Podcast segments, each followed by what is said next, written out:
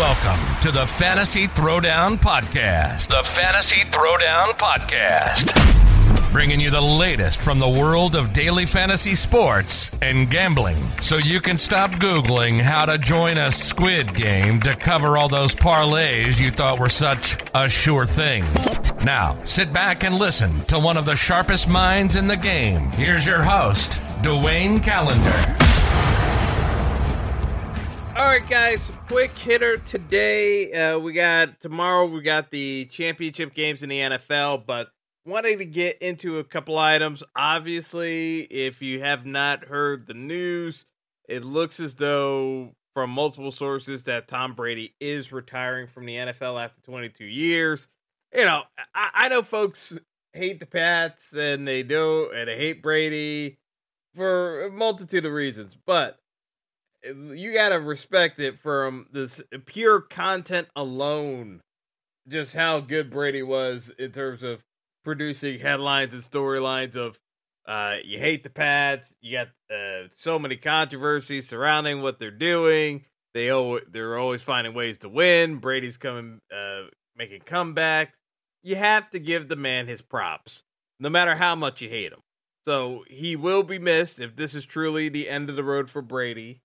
Uh, I could say that for sure because you know so many episodes I've covered involve talking about Brady in the playoffs and scenarios and what you got to do, and uh, obviously, uh, me being a Giants fan, uh, you know we we always look through with glee beating the Pats and Brady, which is why Eli Manning's going to the Hall of Fame, of course. But you know, all in all, just have to say the fact that uh, it's coming to an end, it, it you you're not surprised, but at the same time, you have to acknowledge that it is an end of an era in the NFL where you've got an entirely new generation. It, you know, it, Brady was the last of the old guard uh, uh, because it, Brady, it's 22 years. you look back at some of the games Brady's been in, and it's an entire generation of NFL players that grew up watching Tom Brady. And then they ended up playing against him. It's it's wild, but you know, when you have a, a length of a career that long, you have to give respect to the man uh, and his work ethic. So I give Brady my props. It, eh, you know, it's not as though I make it any secret that uh, I, I find Brady entertaining enough. It's great content. So I respect, and I will actually have to say I will miss having Tom Brady around on NFL Sundays moving forward. It, it's uh, it's gonna be an adjustment. I'm not gonna lie. I'm, you know, I know New England is crying about it because uh, you know a bunch of bandwagon Pats fans became Tampa Bay Bucks fans when Brady left. But at the end of the day, I know folks are going to look at it as he won, but this is the whole argument of Bill versus Tom that we all knew would come to a head at at a certain point. Tom would end up having to retire, and it, you know, Belichick does not look like he's even remotely prepared to retire. As as much as the uh, Pats got thumped uh, by the Bills, it's still workable with what the Pats have uh, to try to get that team better. So again, Brady got his ring with uh, the Bucks last year uh, in a Super Bowl run where he had a lot of question marks and questionable decision, but he outlasted uh, the Saints. He he got he got his win against the Packers, who again came up short yet again. Uh, it should have been a precursor, but you know it is what it is. You've got again a case where it's it's wild to say this, but it's the truth. It's the honest truth that Brady, you know, you have to give the man his props. You know, you may not want to say he's uh you may not want to say that uh he's uh the goat uh for football, but you know, he's in the conversation at the very least. Yeah, his name is in there.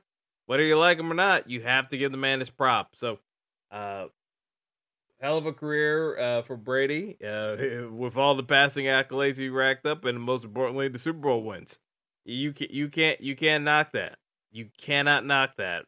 What he's been able to build uh, in terms of uh, uh, groups of guys that will go to bat for him no matter what. Brady earned that respect, and you know he brought it. He absolutely brought it. You know, I don't have question marks with Tom Brady when he loses. You know, more often than not, it's because the other team found a way to uh, play better and uh, just execute. But it's not because Brady didn't bring it to the table.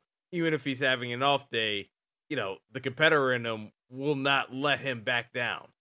And you know that's the, that's the thing you gotta admire the most about it. It's it's not so much as to whether or not he's uh he's winning or not. It's the fact of how great of a competitor he is. So I'm gonna get at, uh get out with that. Uh, you know, we'll talk about a couple other items and this news story that popped up because I mean, we knew it was going to be massive getting mobile betting in New York. But, you know, I hope people have contextualized how crazy this is.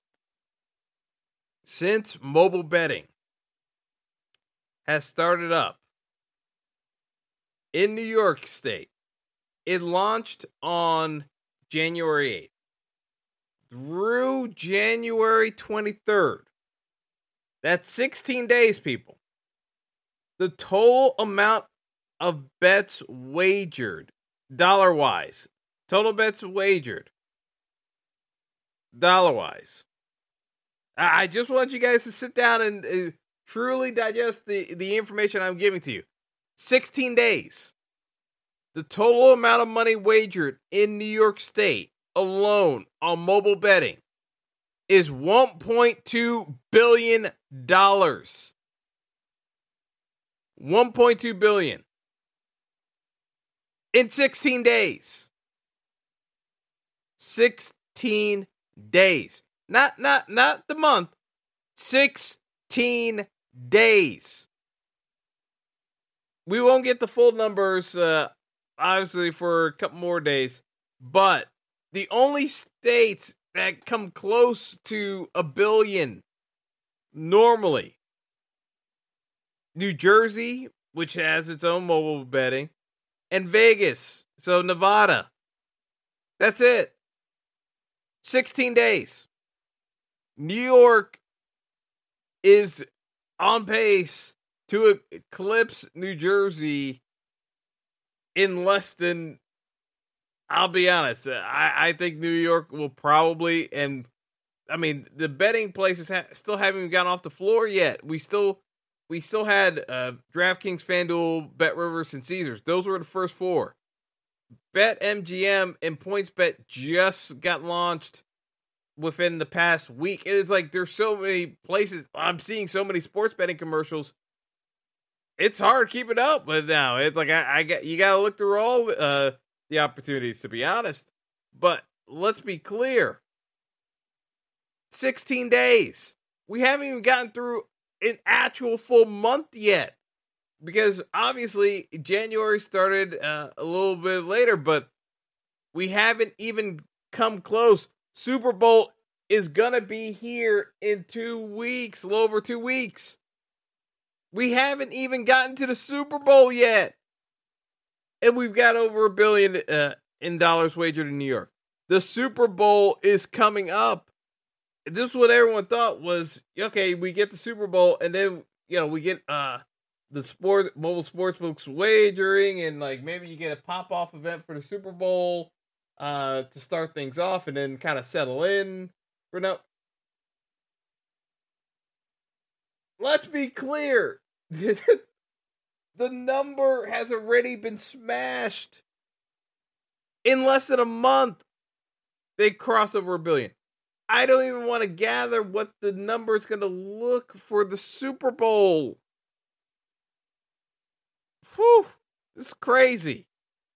Wouldn't even my expectations, I, I couldn't have foreseen a billion in less than a month. Full month, yeah, it's possible with the Super Bowl. Like that was the thought process. Like, yeah, they could hit a billion with the Super Bowl. 16 days. We haven't even hit the Super Bowl yet, and they already crossed the billion in New York. Ugh. And the Knicks are terrible right now. oh man. I mean, 1.2 billion. It, crazy. Absolutely crazy. But let let's talk about the Knicks. We're gonna talk about the Knicks briefly, and then I'll I'll close it out with the Giants. But uh, you know, this Julius Randle situation, you know, I I'm not a big I told you so kind of guy. I just try to lay out the facts for you folks as to what the issues I see and let you at least come to your conclusion whether or not you agree with me, but I just try to be honest. Last year, when the Knicks got knocked out by the Hawks of all teams, and the Hawks went on their run, but the fact of the matter is, it just highlighted the the flaws of this Knicks team where they can put in as much effort as they want, but talent wise, they were not close to being even remotely relevant in a true playoff chase scenario. Yeah, you can make the playoffs, but talent wise, you aren't there. So, what did the Knicks do in the offseason? I told them they needed to blow up that roster because I didn't see enough from RJ Barrett to justify a long term future with him. And Julius Randle was in a contract year. I hate giving players big money deals in a contract year when historically their numbers have not warranted being in that class. Some guys are that dude. I do not consider Julius Randle to be even remotely that dude. I consider Julius Randle to be that dude behind a dude behind a dude that that's dude. like that's that dude. If you get what I'm saying, like Julius Randle, if he's your third option on the team, you might have a shot. If he's your fourth option, okay, now we're really cooking, and you know that that might be a true playoff contender. Julius Randle as the number one on the team, I, I can't take you seriously, and that's what I've been arguing with with Knicks fans for the better, better part of a year. Knicks fans insisted that Julius Randle developed under us and is that dude. And I hate to break it to you folks, he's not that dude. And the problem is now that he got his big money deal, he's not really putting in even remotely close to the effort that he was the past few years, especially last year, in terms of hustling, defending, rebounding, boxing people out. He ain't putting in that work. He is he is moping. It started you know, it started well before the thumbs down gesture he gave to the fans when they were booing him. He didn't like it. He took it, he tried to take his ball and go home, gave the thumbs down gesture, went on the media silence break. The Knicks ate the fines for him not talking to the media, but he's taking no responsibility for his actions. He ain't bringing it. And even when he has a decent shooting game, because he's just chucking, he's not putting in the work doing the little things to rebound like the, all the little things he was doing last year when it was when it was a contract year he ain't doing it this year when he already got his money. So i hate to say, tell the fans they've been bamboozled but you got what you you asked for. You asked for Julius Randle to be here long term and now this is what you got because this is who Julius Randle is. You know a decent player but he is not that dude. And everyone who's trying to build him up to be that, I'm sorry, you clearly did not understand the the, the caliber of player you're working with.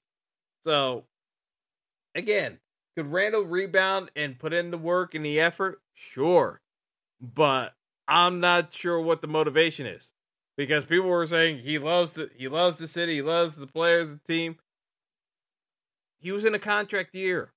I don't know how many different ways I could say it. I do not see this ending well. I think part of the other reason why teams aren't weren't really chomping at the bit to grab him because they knew who Julius Randle was. Now I get why the Knicks did it because you know the fans were clamoring for it. You're not going to get a sign and trade deal for Julius Randle because most teams know who he is. You know, after you know uh, getting dealt from uh, uh, the Lakers uh, to New Orleans, you know, so okay-ish play. You know, just there's not much else there. Like teams have seen him. He's known. He he ain't he ain't a spring chicken. Like he's been in the league enough years now.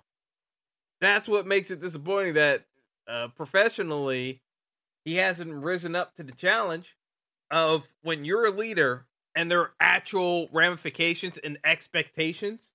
It ratchets it ratchets up the pressure and what you have to do. You have to keep evolving and working harder. He's still playing at the level of no expectations when people were thinking the Knicks were going to be straight trash. And they were they had the chip on their shoulder. Chip Chip is gone. He got his money. So what's the motivation? And that's what's turning into frustration. And he, you know, he took it out on the fans. Fans gave it right back to him and they'll keep giving it to him until he starts playing up to that uh, level of performance. But I don't think it's going to happen. I really don't. You know, I can try to sugarcoat it and say this is going to get better for the Knicks, but you know, I thought the Knicks were a five or six seed. Realistically, best case scenario, if um everything panned out, I wasn't banking on it, but I, I thought they'd at least be a five six seed or at least make the playoffs. Here's the problem with the Knicks: the East, the talent level, they started catching up. Uh, the young players these teams have been drafting, the Clevelands of the world, the Washingtons of the world, who have been bad for so long, and just keep getting options to draft people. The Magic too. All these teams are getting stronger and they have talent. They have better talent than the Knicks. They have better talent. So, you know, you you can bring in a Kemba Walker, you can bring in Fournier, but realistically, I don't necessarily see that as a benefit. And when I say the Magic and the Pistons, yes, those teams are bottom dreck of the East. But talent wise, they're better than the Knicks. They just don't know how to play. But eventually, as we are seeing with uh, Cleveland, eventually it's going to click. And same thing that happened with the Raptors when they did their rebuild. Eventually, that's going to click. Hornets, same deal. Eventually, it's going to. When you get enough chances to draft players, like, you know, I always make fun of trust the process because it was just tanking, you know, under a different name, you hope that you land enough uh, high draft picks and get enough of them right that, yeah, eventually you'll luck box your way into a solid contender just through the draft. But that's what's happened. You've got a bunch of teams that have had high draft picks that are starting to play well now. And talent wise, you don't match up the Knicks do not match up talent wise some of these other teams. I, I, I know everyone wants to, you know, throw praise on RJ Barrett, but I'll be perfectly blunt with you guys. I've said this before, I'll say it again. RJ Barrett does not have any significant uh, closing moves or finishing moves that he can get easy buckets. To me, yeah, he could shoot, and when he's on, he's on, and he works hard.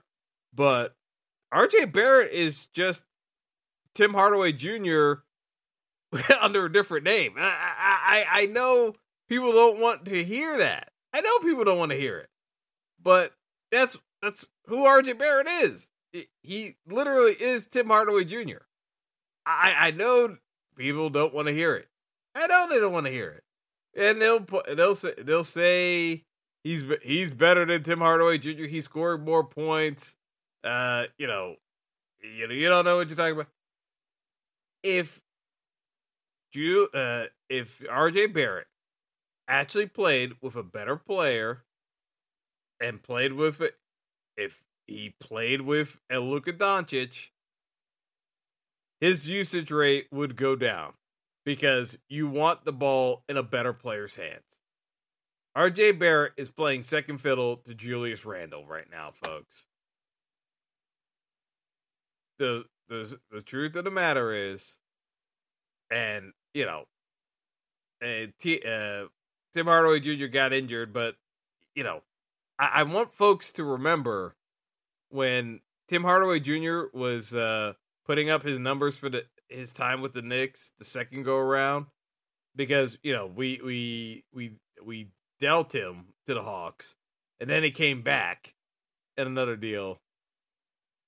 He was averaging 18, 18 19 points a game, just like RJ Barrett. And I, I would just tell you guys, you need to start looking through the actual number breakdown of field goal shooting percentage. You can look through it like RJ is a slightly more efficient shooter in terms of the actual percentages, but if you actually look at the attempts, it's not that different from Tim Hardaway Jr., folks. And if you actually look at the game film of when he's trying to finish, RJ Barrett's game matches up very similar to Tim Hardaway Jr. And, you know, Knicks fans turn on players all the time. Everyone wants to talk up RJ, but if we're being honest with ourselves, it's not that different. It's really just not that different than Tim Hardaway Jr. So, again, I like the Cam Reddish trade because I think Reddish is a very good 3 and D player with playing time when motivated. For whatever reason, it, that Atlanta group just splintered after the playoff run uh, last year, and Reddish is asked asked out uh, for a trade. You know, people want to talk up Zion. We'll get to Zion eventually, but there were question marks uh, on the Zion side of things because I can't. If this is all a work to get himself traded, it's a hell of a way, hell of a way to do it because I. It's a very bizarre way of going about it. Very bizarre. Um, but yeah, we'll we'll talk about Zion another time because I know people are trying to entice the idea of a big three situation in New York. Uh, they're not good enough to be a big three. I'm just being honest with you. Like RJ, eh, I told you, I uh, if Julius Randle is the fourth option on a championship team, RJ Barrett's probably in that same category. He's probably the fourth best option you want. You don't want him as may, maybe may, maybe a third, maybe. I don't know. I'm not. I'm not. I'm not entirely sold. RJ's game actually translates into playoffs. That's why he got clapped by the Hawks. Straight up, he got clapped, and there's nothing that he's actually put together on film this year that gives me any confidence that that's really going to change significantly moving forward. So, wish I could be more encouraged about the Knicks. I'm just not. Definitely not there. Anyway, uh Giants news. Uh Brian Daboll has been hired as the new head coach of the Giants. Uh, you know, you had Schoen hired, so the likelihood was Daboll getting the job. I was curious about Daboll taking the Giants job because Mara has basically forced the GM and the head coach to say we're committing to Daniel Jones instead of letting them do their own independent evaluation. I'm very curious to see what Daboll actually does because to me, the only way to make Daniel Jones work is making him a scrambling QB, and the guy has durability issues that make him that make uh, using him in a more versatile fashion incredibly risky incredibly risky. So, to be perfectly honest, I'm very curious to see what the Giants do because they got a horrible cap situation. Got question marks at the QB position. and many skill positions on the offense, even though you have talent, they're not properly being used because there was such a terrible focus in other areas than addressing the immediate concerns on the offensive line that it just completely kneecapped the uh, the entire team. So yes, could it be true what John Mara is saying that they've done everything possible to screw up uh, Daniel Jones? Yes, it's entirely possible, but it's it's not exclusive to say Daniel Jones is still going to end up being a bust for where he was drafted. You're a top ten QB pick, and your upside. I said this before. His upside, in my opinion, was always Ryan Tannehill, and even if you hear me, I, I, will still reiterate how much I have question marks at times about Ryan Tannehill's true ceiling. It's just not there. It's like it's just not there. Uh, you know, maybe can be uh like I said, Jones can learn to be more efficient, play action, get him scrambling more, but realistically, he ain't even at Tannehill level. The the issue I have with Daniel Jones is he may be a Matt Cassel, where he can have pop off games, but more often than not, you're looking at him saying, Man, I really wish we had an upgrade at the QB spot. Because, truth be told, it looks very much like it's a ho hum uh, draft pick that you have positioned as the face of the franchise. But it is what it is. We all have plenty of time to go in depth on the Giants, but wanted to get uh, some thoughts on uh, New York sports at the moment, just because I keep hearing it and folks are just missing the point. Uh, oh, before I go get out of here, we'll talk about it in detail tomorrow, but uh, just a couple of things to note for uh, for props in terms of uh, the uh, uh, the game tomorrow. I am very much in favor of looking at uh, some of these spreads because you know I I, I am looking the, the spread for the Bengals is too high. I know the Chiefs are at Arrowhead, but like plus seven's too high. Uh, we we'll talk about it tomorrow, but this is definitely a T spot. And then in terms of the parlays, I think uh, you know, seeing Joe Burrow over one and a half touchdowns is a lock. Uh, to me, total passing touchdowns. Uh, over one and a half is minus one ninety. Love love that prop bet. And you're going to see completions at uh, over 24 and a half for Burrow. I I think Burrow being over 24 pass attempts is very likely, as well as the passing attempts. I think Burrow's going to end up throwing 40 plus times uh, in a shootout with the Chiefs. I I think that uh, leaning over, and I, that's not to say Joe Mixon is not going to be relevant in the game. Uh, Joe Mixon's going to get work.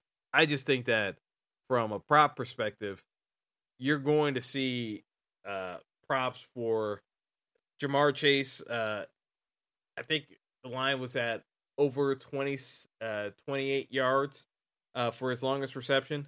Ja'Marr Chase is going to pop one tomorrow. At some point, he's going to have a big completion. I can't see the Chiefs, uh, you know, Diggs and Allen. I have been trying to make work for the entire year. I went down on my sword again, trying to make it work.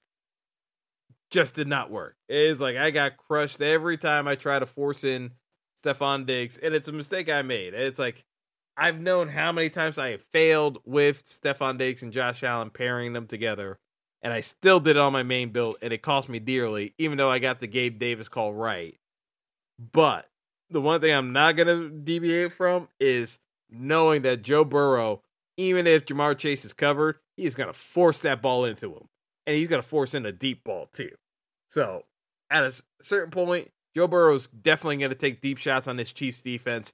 Whether or not Ja'Marr Chase is wide open or not doesn't matter. He's going to throw it and put it in a spot where he thinks Ja'Marr Chase can win a one on one battle. And guess what? Ja'Marr Chase can win a one on one battle against uh, these Chiefs DBs. So, uh, definitely uh, very much in favor of some of these uh, props, uh, especially on the passing side for the Bengals. So, uh, check it, check out the reception yardage prop for Ja'Marr Chase, over 28 half yards. Joe Burrow total touchdown passes over one and a half was at minus 190. Take it there, and then you've got even the kicker. So, a total made field goals for Evan McPherson on the Bengals is over one and a half. Here's the reason why I think it's relevant to be betting it. The Bengals give up so many sacks. I mean, you saw it last week where they gave up nine sacks to Tennessee. Uh, the Chiefs will uh, will blitz on the Bengals, and they'll get home. When they get home, especially in the red zone, it's gonna knock them out of uh, going for it. So they're gonna have to kick the field goal. I, I think uh, going over one and a half field goals for McPherson makes a ton of sense, in my opinion. So, those were a couple of the prop bets. Uh, I will take the under on rushing yards for Clyde Edwards Helaire. Just being perfectly honest, Edwards Helaire only got the work in later spots when they were trying to do something a little bit different rather than keep running McKinnon. So they were trying to keep McKinnon fresh, but McKinnon was getting the bulk of the work. It's just that I don't think they're uh, trying to run McKinnon into the ground by just giving him the full work share load. But I expect Jerick McKinnon to get 65 to 70% of uh, rushing snaps versus Edwards Helaire. I think Helaire will have a series or two, but the bulk of the work is going to still stay concentrated with uh, Jerick McKinnon. So I will bet the under 37 and a half rushing yards for Clyde Edwards Helaire. If he breaks one, he breaks one. But I, I'm not sold on Edwards Helaire uh, getting uh, the yardage even close uh, to that. So I'll take uh, a prop uh, on that. Uh, uh, bet on that prop uh, in order. I, I just don't see Edward Helaire being relevant to, in the game.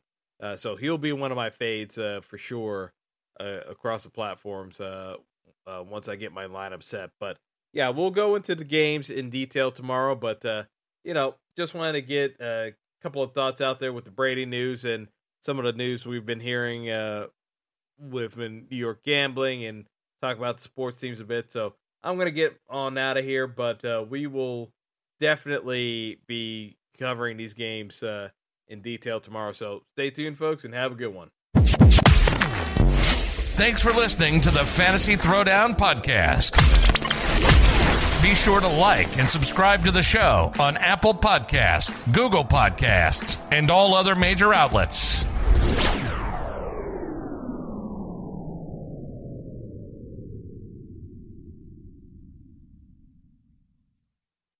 Say goodbye to your credit card rewards. Greedy corporate mega stores, led by Walmart and Target, are pushing for a law in Congress to take away your hard earned cash back and travel points to line their pockets. The Durbin Marshall credit card bill would enact harmful credit card routing mandates that would end credit card rewards as we know it. If you love your credit card rewards, tell your lawmakers hands off my rewards. Tell them to oppose the Durbin Marshall credit card bill.